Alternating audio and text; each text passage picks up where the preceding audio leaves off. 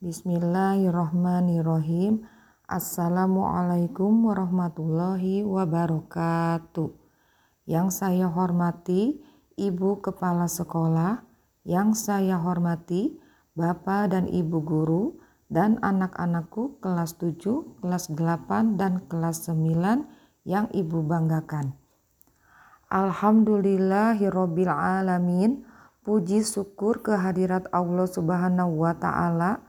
Berkat rahmat dan karunia-Nya kita masih diberi kesempatan untuk hidup, diberi kenikmatan khususnya nikmat sehat baik jasmani maupun rohani. Sehingga kita semua dapat mendengarkan amanat pagi ini melalui grup kelas masing-masing, baik kelas 7, kelas 8, dan kelas 9. Pada kesempatan kali ini, Ibu akan menyampaikan beberapa hal yang harus kalian ketahui untuk sukses meraih masa depan yang gemilang.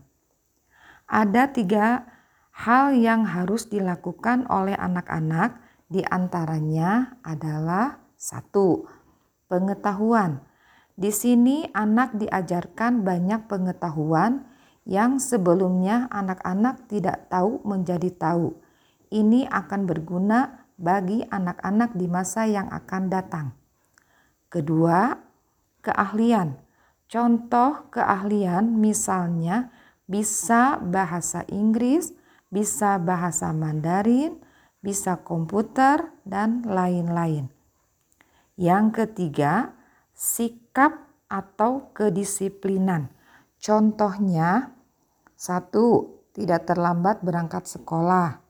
Dua, memakai atribut sekolah lengkap. Tiga, mengerjakan tugas. Empat, mematuhi aturan yang ada. Lima, mengumpulkan tugas tepat waktu. Selain contoh di atas, ada juga bagaimana anak-anak bersik bersikap terhadap guru, terhadap orang tua, terhadap teman. Dan sikap ini merupakan penentu berhasil tidaknya seseorang menyelesaikan suatu masalah atau pekerjaan kelak di masa yang akan datang. Terlepas dari semua itu, tidak akan ada apa-apanya.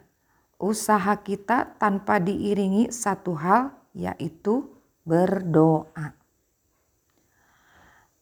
Terakhir dari amanat ini, Ibu pesankan untuk anak-anak untuk selalu 4B, yaitu satu Belajar, dua Berlatih, tiga Berjuang, empat Berdoa.